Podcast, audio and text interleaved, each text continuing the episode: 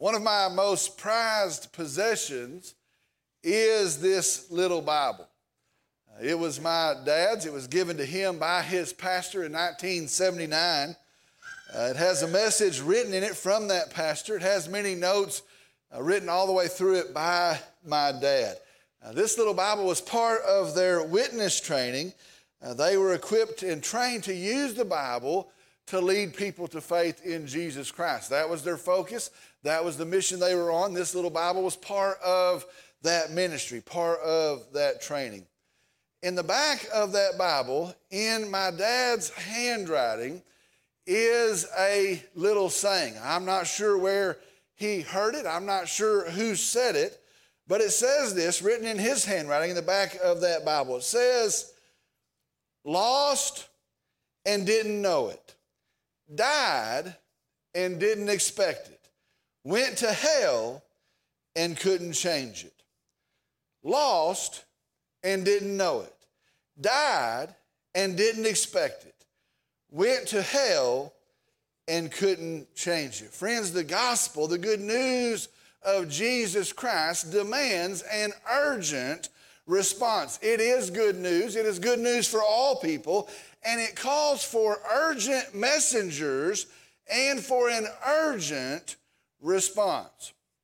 Today, in our study in the book of Acts, we're going to look at the life of the Roman governor of Judea, a man named Felix.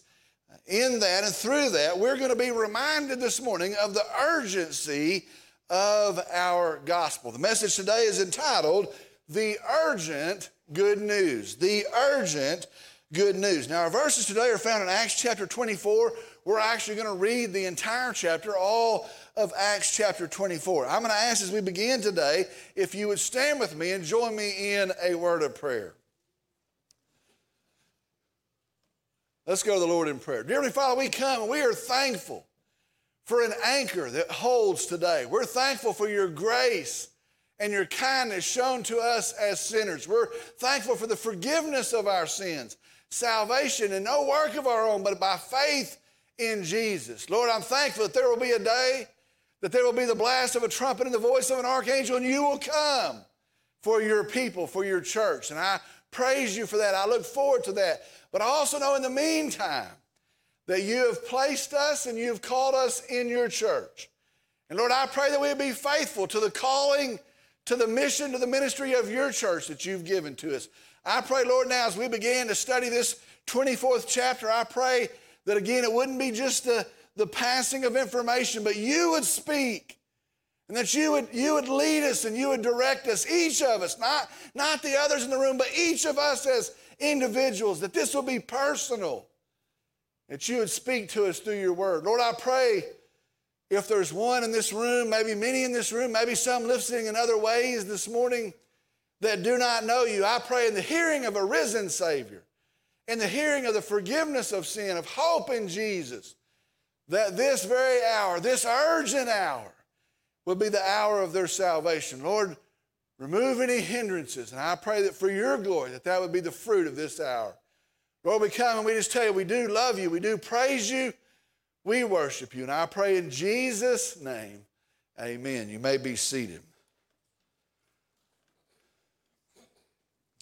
I'm going to start this morning by reading the entire 24th chapter.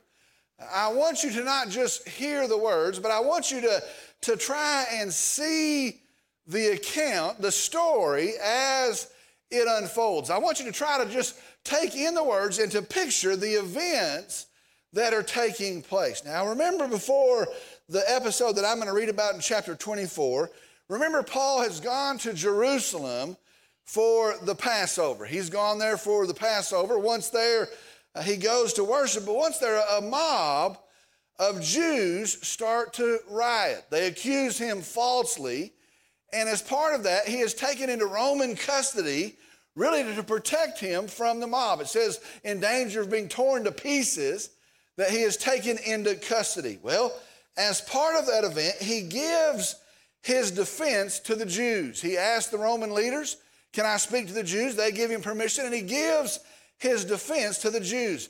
Instead of calming them, they are actually incited to even more violence. At that point, Lysias, the Roman commander, delivers Paul from Jerusalem to the city of Caesarea to Felix, the Roman governor of Judea. And so he sends him from Jerusalem to Caesarea, there to the Roman governor, and he's going to have a, a trial, a hearing before the Roman governor. The trial will start once his Jewish accusers arrive there in the city to make their case. And that brings us to where we're at today, starting in chapter 24. Let me work us through this chapter. Starting in verse 1, Acts chapter 24, verse 1. After five days, the high priest Ananias came down with some elders, with an attorney named Tertullus, and they brought charges to the governor against Paul. Listen to that. Very soon, very quickly, after five days, the high priest of the Jews, Ananias, came down with some elders and with an attorney named Tertullus, and they brought charges to the governor against Paul. Tertullus was probably a Roman. Uh, for sure, he was an expert in the Roman law, and the Jews have secured him in order to make their case. They're not going to make the case. They secure this lawyer to make the case for them. Starting in verse 2. After Paul had been summoned, Tertullus began to accuse him, saying to the governor, Since we have through you attained much peace, and since by your providence reforms are being carried out for this nation, we acknowledge this in every way and everywhere, most excellent Felix, with all thankfulness. Verse 4 But that I may not weary you any further, I beg you to grant us by your kindness a brief hearing. Now, I want you to, to understand these first verses, verses 2 to verse 4, really are all baloney. They're all pretense. Uh, in reality, Felix was a terrible leader, he was a terrible ruler. He was known for his violence, he was known for his unfairness, and he was hated by the Jews. They hated this Roman ruler. In two years, he's going to be removed from his job by Nero, the emperor, for his violence against the Jews. They do not like him. This is all pretense. All right, next, the charges are made against Paul, beginning in verse 5. For we have found this man a real pest and a fellow who stirs up dissension among all the Jews throughout the world, and a ringleader of the sect of the Nazarenes. And he even tried to desecrate the temple, and then we arrested him. We wanted to judge him according to our own law. But Lysias, the commander, came along and with much violence took him out of our hands, according to his uh, accusers, to come before you. By examining him yourself concerning all these matters, you'll be able to ascertain the things of which we accuse him. Verse 9 The Jews also joined in the attack, asserting that these things were sold. The lawyer begins to make the case against Paul. The charges made against him are threefold. Now, here are the charges. The first one is this He is a pest causing dissension among all the Jews. It even says worldwide. His, his charge is he is a troublemaker and he stirs up the Jews wherever he goes. That's the first accusation. The second accusation, he is a leader of a religious sect called the Nazarenes. By this time, the Nazarenes was another name for Christians, it was another name for the way or those that had followed Jesus Christ. Jesus the Nazarene, those that followed him were called Nazarenes. The Romans were always leery of a threatening religious sect rising up. Maybe they would want to overthrow Rome. Maybe they would be violent in their cause. And so they were always leery of a religious sect that would rise up. Well, they say Paul is a ringleader of this sect of the Nazarenes. That's the second charge. The third charge is this he tried to desecrate the temple. Now, that's an interesting word that may be hard for us to understand. They say he tried to desecrate the temple. The word actually translates, it means to profane or to pollute. And so their charge is he came to the temple trying to cause a ruckus, and he was there to pollute their sacred temple. Those are their charges. Then in verse 9, the Jews that came with the delegation, they agree with the charges. They give their confirmation agreeing with the charges. All right, Paul's response starts in verse 10. When the governor had nodded for him to speak, Paul responded, Knowing that for many years you have been a judge to this nation, I cheerfully make my defense. Now, I want you to see how he starts. He doesn't start with any pretense, he doesn't start saying things that aren't true. He had been a judge there in the nation for, for five or eight years. And so he says, knowing that for many years you've been a judge to this nation, I cheerfully make my defense. The word cheerfully means gladly, but it, it more profoundly means this having good courage. It means this He has nothing to hide, and so He is confident in His response. He has nothing to hide, and so there is, there is no hesitation in His response. I gladly, I boldly make my response.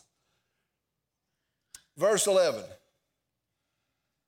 Since you can take note, you can see of the fact that no more than 12 days ago, I went up to Jerusalem to worship. Neither in the temple nor in the synagogues nor in the city itself did they find me carrying on a discussion with anyone or causing a riot. There wasn't a, a riot, there wasn't even a discussion going on. Verse 13, nor can they prove to you the charges of which they now accuse me. Now, Paul says very boldly, there's no proof because there's no validity to the charges. There's no proof because these things absolutely did not happen. Verse 14. But this I admit to you that according to the way which they call a sect, I do serve the God of our fathers. Listen, believing everything that is in accordance with the law and that is written in the prophets. Now, I want you to listen to verse 14 again. Listen to every word very carefully. But this I admit to you that according to the way which they call sect, I do serve the God of our fathers, believing everything that is in accordance with the law and that is written in the prophets. Paul doesn't deny his belonging to the way, to the sect of the Nazarenes. He doesn't deny being a leader of it. In fact, he says that's how he serves the living God. And so, as far as, as the Christian sect, those that follow Jesus, he doesn't deny being a follower. In fact, he says he is a leader of it. That's how he serves the living God. Now, I want you to see this. His testimony is this listen to the words. He believes. He believes. It is a Greek word that means to have faith in or to trust. When we believe in Jesus, we are saved. What does that mean? To have faith in or to trust.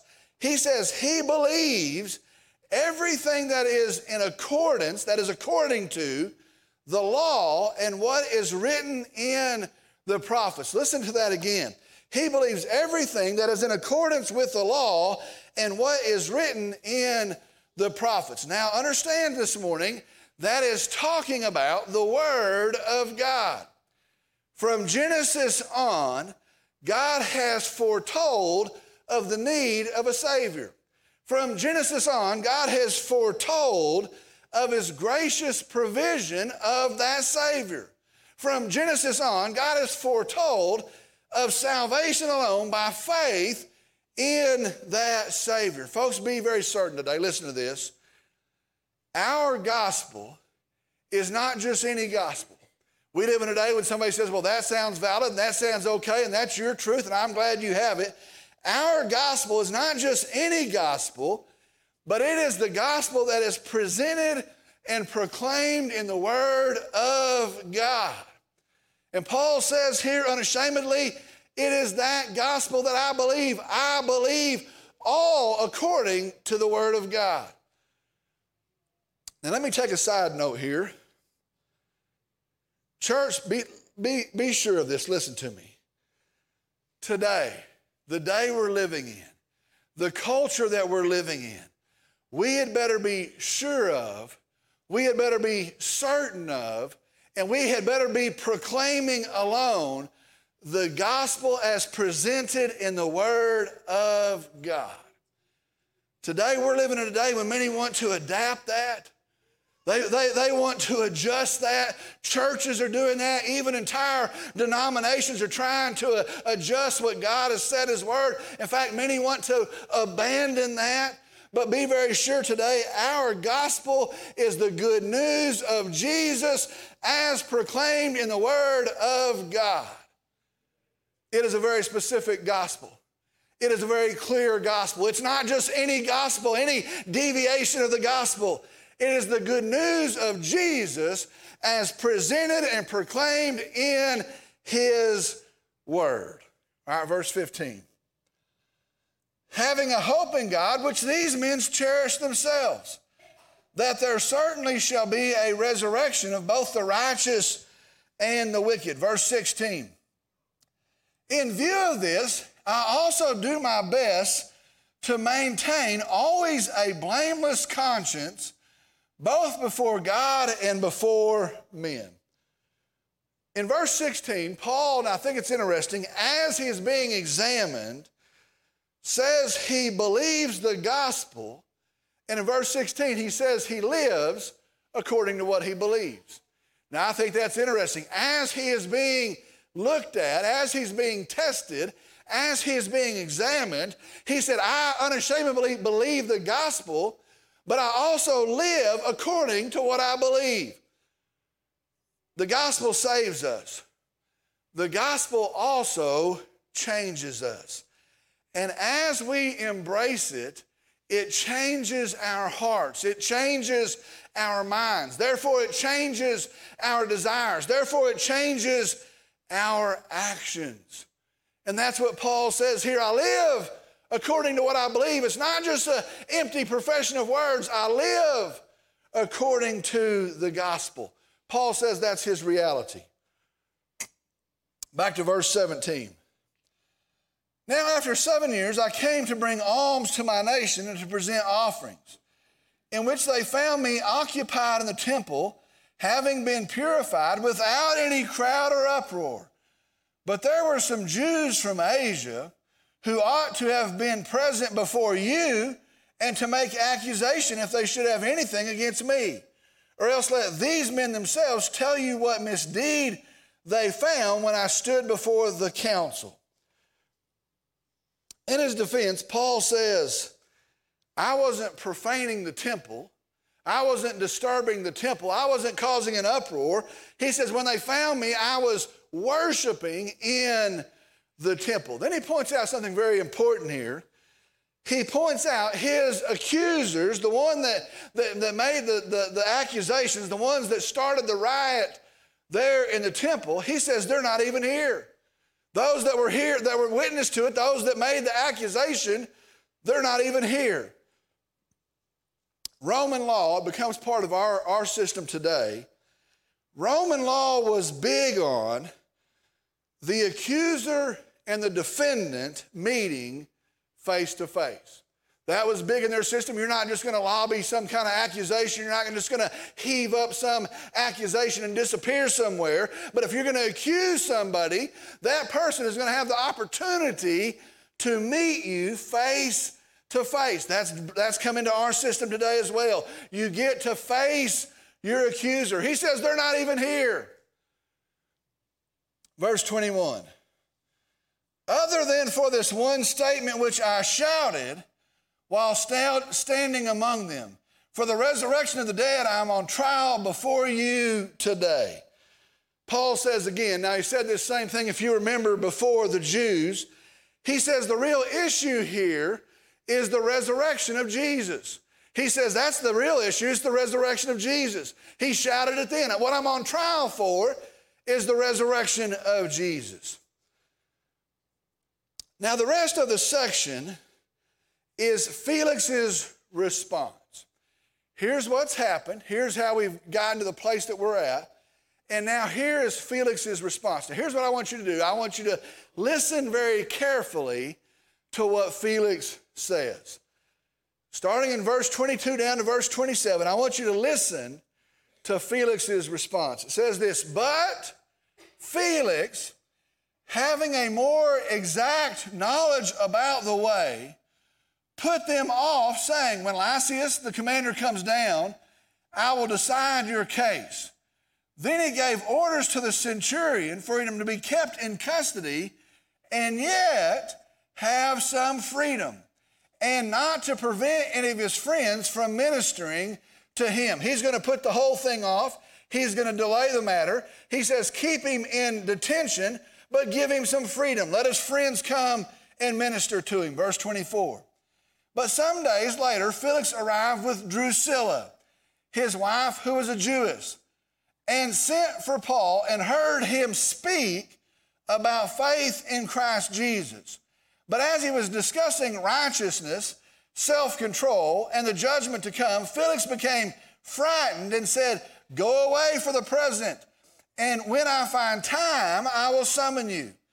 At the same time, too, he was hoping that money would be given him by Paul. Therefore, he also used to send for him quite often and converse with him. But after two years had passed, Felix was succeeded by Porcius Festus, and wishing to do the Jews a favor, Felix left Paul imprisoned. All right, in our study of, of Acts, we are seeing the history of the formation of the church. That's the overarching thing that we're seeing in our study in Acts. In this section of our study, we are looking at the ministry of Paul, really from chapter 12 on, by chapter 15 for sure on. It is detailing uh, to us the ministry of Paul. Well, in the midst of those two things, we're going to see, we're going to look closely at the man that is Felix, the governor of Judea. And so we're looking at the ministry of Paul. We're reading the history of the formation of the church. And under those two umbrellas, we're going to see today the story of this man, Felix, the governor of Judea. Now, I want to tell you, I believe there's much to see here today. I believe there's much to learn here in his story, his account. And so we're going to look at six parts of his life. In just these verses, we're going to look at six pieces, six parts of the life of Felix, the governor of Judea. All right, here we go. The first thing we see in Felix is this Felix was familiar with Christ. Felix was familiar with Christ. Notice verse 22, the start of it. But Felix, having a more exact knowledge about the way, what that means is Felix had some knowledge of Christianity. These Jews are, are making their case, and he knew better because he had some knowledge of Christianity. Now, probably that was from his wife, probably it was from her curiosity, maybe it was from his other dealings with people in Judea, but he had a knowledge of Christ. Be sure a knowledge of Christ doesn't save you. A knowledge of Christ doesn't save you. I'm afraid today there's a good number of people that are placing their hope in some basic knowledge of Christ. And if you were to ask them, they would say, Oh, yes, I know about Jesus. Oh, yes. I've heard of salvation through Jesus. Yes. I've been to the church. I, yes, I've even sung the songs and they're placing their hope in a broad, distant knowledge of Christ. Felix had a knowledge of Christ. That's the first thing we see. Second thing we see is this Felix heard the gospel. Felix heard the gospel. Let me go to verse 24. But some days later, Felix arrived with Drusilla, his wife, who was a Jewess and sent for Paul and heard him speak about faith in Christ Jesus. I think it's interesting in the original language, the article the is there.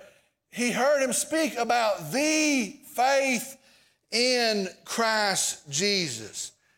Felix, here's what that means Felix, this governor, heard the good news of Jesus. He heard the entirety of the good news of Jesus. He heard of his need for a Savior. He heard of God's Savior provided in great love and grace, Jesus. He heard of his death, burial, and his resurrection. That's what Paul was a preacher of. He heard about his death for sinners, his burial, having paid the cost for sin, his resurrection victorious.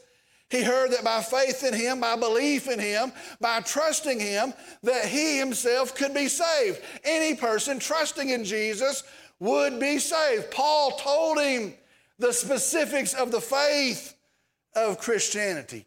He heard the good news. Now, I was thinking about that. Wow, listen to that. Paul told him the gospel. Paul, listen, the apostle Paul preached the gospel to Felix. It wasn't second hand, third hand, fourth hand. It wasn't somebody trying to present the gospel. Paul presents the gospel to him. God loves you, Felix. Jesus died for you, Felix. He's paid for your sin. He will forgive you, Felix. Trust him, Felix. Paul preaches the gospel to him.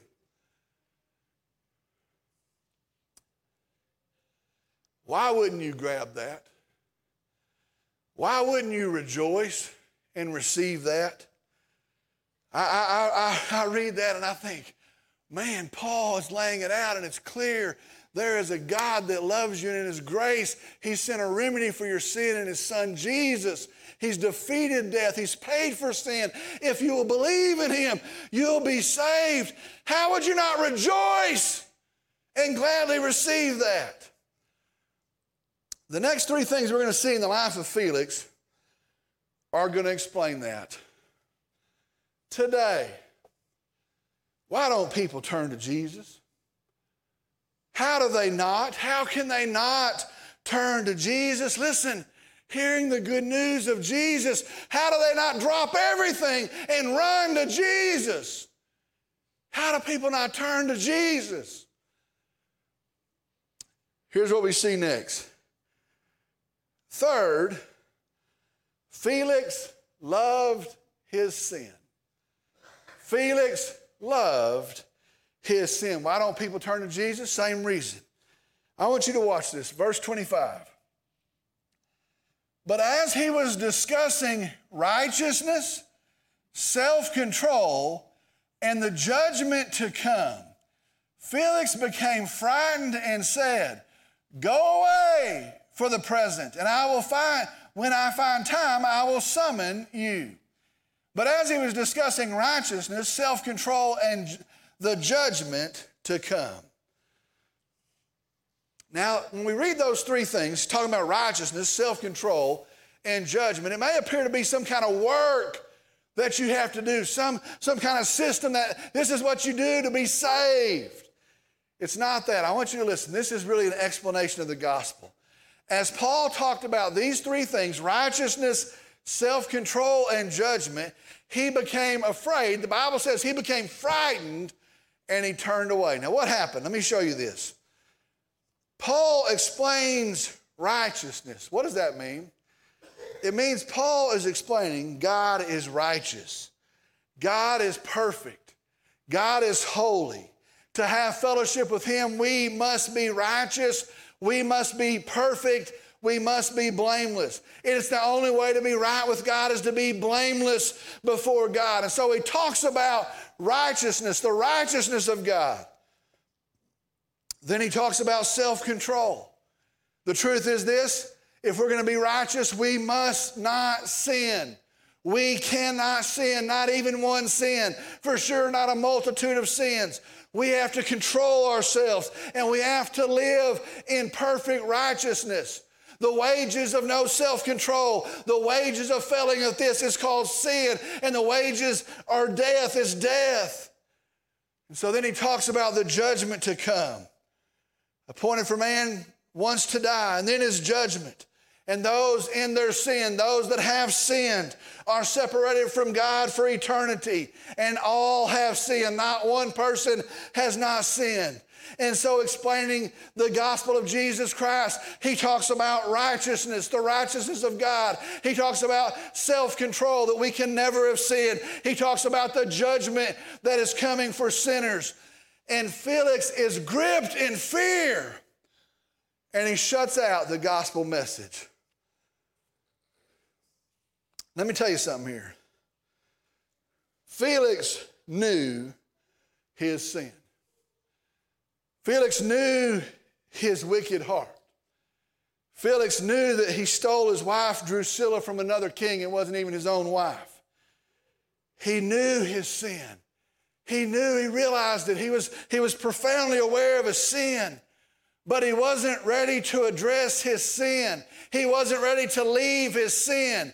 So instead, he leaves the hearing of the gospel of Jesus Christ. I want to tell you the same thing happens today.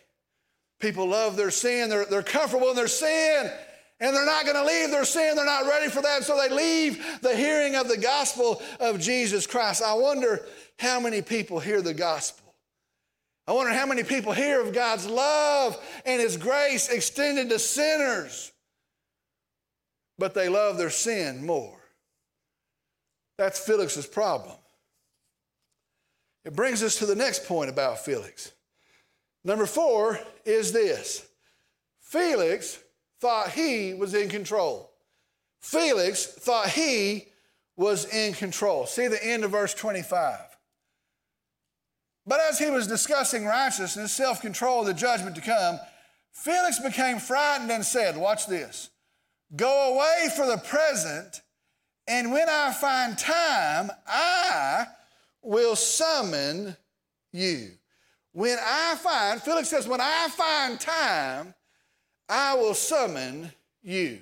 Hearing of God's grace, hearing of God's love, he says, you know what, it's going to be on my time. He says, you know what, it's going to be on my terms. And he says, Paul, when I'm ready for that, I will send for you. When I'm ready, I'll call for you. I want to tell you, I wonder and I think the number would be staggering. I wonder how many people have expired waiting on their time.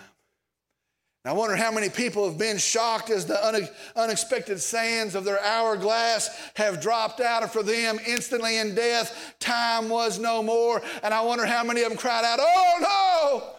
Oh, no, dear Lord, I was going to. I was familiar with the gospel. I was planning to. Tomorrow was the day. My intentions were there, oh Lord. And in death, time ran out. It is appointed for man once to die, and then his judgment. Paul had earlier written 2 Corinthians 6 2. Behold means see Behold, now is the acceptable time. Behold, now is the day of salvation. There's no time to tarry. The gospel demands an urgent response. Felix thought he was in control. Oh, dear friends outside of Jesus, turn to him today. Be urgent in your response today. If you've never trusted to Jesus, turn to him today. Fifth thing we see Felix was driven by worldly motivations. Felix was driven by worldly motivations. Look at verse 26. At the same time, too, he was hoping that money would be given him by Paul. Therefore, he also used to send for him quite often and converse with him. The Bible tells us for two years he sent for Paul. For two years, he talked to Paul, hoping that he would pay him in order to be free. He was hoping surely his friends, they can come and go. Surely his friends would bring some money. They would round up some money, and surely they would offer him a bribe. Surely in one of these meetings, Paul would unfold a napkin and there would be some gold in it, and he would be freed. And hearing the gospel, even hearing the gospel, his motivations were consumed in worldly things. I wonder how many people have been distracted by the world. And so they're not looking for a Savior. And they're looking for a lot of things in the world. They're looking for a lot of things in their life. They're looking for wealth and they're looking for success and they're looking for reputation. And even hearing the gospel, there's no appeal there for them. They're not drawn to them, that to them. That's not their desire. That's not their hope. It is in something else. And so distracted by the things of the world, they overlook the good news of Jesus Christ. Can you imagine this? Felix, there in his grand court, is talking to the man that, led by God, would write the words. But God demonstrates his own love toward us in that while we were yet sinners, Christ died for us. Felix, God loves you. Felix, Jesus died for you. He'll forgive all of your sin. He wants to have fellowship with you. And Felix waits for a bribe, a measly bribe. He overlooks the gospel.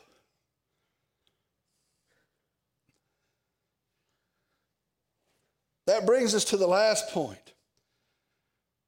As we survey the life of Governor Felix, this last piece. Apathetically, he was familiar with Jesus. Graciously, he hears the gospel. Dumbly, he loves his own sin. Proudly, he thought he was in control. Greedily, he is motivated, driven by the world. And the sixth thing is this. And he missed Jesus. He missed Jesus. Felix missed it.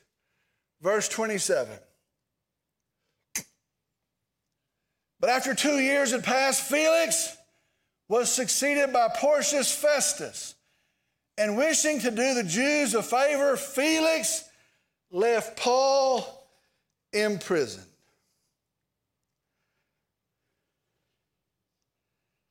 There is no record of the governor Felix passed here. Sadly, there is no record of his ever turning to Christ.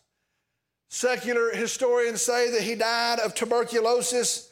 His possessions and his pursuits were of no value of him as he died gasping for air in his sickened lungs.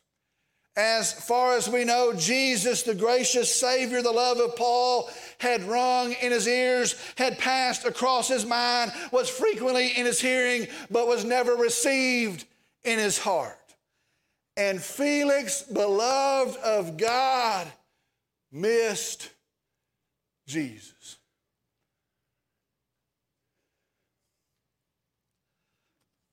In my dad's little Bible, the words written to stir urgency in the steps of a farmer. Lost and did not know it. Died and did not expect it. In hell and cannot change it. Friends, our gospel is urgent. Our gospel is urgent. No matter is as pressing as is the gospel message. Listen, if you've never trusted Jesus, if you're saying, you know what, I, I love my sin too much, I'd have to change too much, it, it'd wreck my reputation too much, I'm not ready for that. Listen, the message is urgent. God's grace is offered to you today. Today is the day of salvation. If you've never trusted Jesus, turn to Him today. You're not promised tomorrow. You're not promised this afternoon. Trust Jesus today. Trust Him now. He'll save you this moment. Turn to Jesus. I want to tell you for those of us that have trusted Jesus, this message is urgent. That's why we must be. Those outside of Christ, those in your family, those in your neighborhood, those that have been your friends, those outside of Jesus that haven't trusted Him, it'll be too late for them. They'll miss the gospel and they will miss Jesus. We must be urgent. The urgent good news. Let's pray. Dear Heavenly Father, we come. We praise you for your grace. Oh Lord, we praise you for your patience. desiring that not one, that not any should perish. Oh, we praise you. We praise you that you're long suffering. We, pray, we praise you for your, for your love shown to us as sinners. We're thankful for your compassion and your mercy, that if we will be repentant and turn to you, that you'll save us. But there's never been a person that's repented and turned to you that you haven't saved. Now we have that promise. And so, Lord, I pray for some to be urgent in this room. I pray for some to be urgent as they listen in some other way. I pray, Lord, they would turn to you and they would, they would admit their sin. They would repent and ask for your power to leave it. They would turn to you in faith, receiving you as their sa- Savior today. Lord, help them. Lord, remove any hindrance to that. Be glorified in the fruit of that. Lord, I pray for those that are believers here. I pray that we couldn't leave here with the same priority set, with the same speed, but that we would be urgent proclaimers of the good news of Jesus. Lord, we love you. We praise you. We stand and we marvel at your grace and the goodness of your gospel. We hold it high. We pray for fruit, for results. We give this time of invitation to you. We pray that you're pleased and you're honored in every bit of it. We pray in Jesus' name. Amen. We're going to close with a time of response, a time of invitation. And I want to tell you, it truly is the most important thing we'll do today. We're going to preach and uphold the Word of God, but the Word of God calls for a decision. We find today that it's an urgent decision that it calls for. If you've never trusted Jesus today as your Savior, turn to Him today. If you're not sure and you say, oh, I, I, I don't know, I, I think I've done something in the past, I'm not sure, listen, don't leave here without it settled. Settle it today. Be sure and certain, settle it today. Turn to Jesus today. He'll forgive you today. He'll save you today. If you're here and you've followed Christ, but you never followed in believers' baptism, what a great testimony, especially in these days, to say, This is what I believe of Jesus. This is who I am in and through Jesus. And you come not as part of your salvation, but as a testimony to your salvation. We'll set a day to be a great day of celebration. You come as well. Maybe you're looking for a church home and you've prayed about it. You believe God has led you here. You come as well. And together we'll preach His word, we'll deliver His good news until He comes again for His glory. Maybe you're here today and you want to come pray at an altar. Maybe you want to come pray with me. We're in no hurry to be anywhere. God hears the smallest thing, the greatest thing. He's powerful over all of them. So maybe you want to come and spend this time in prayer. I'm going to ask that no one would stir about, no one would head for an exit, but you would pray for those that are making decisions. As we stand to sing, if God is speaking to you, if you have a decision to make, if you need more information, you step out. You come on. I'll meet you here. As we stand to sing, you come on. I'll meet you here.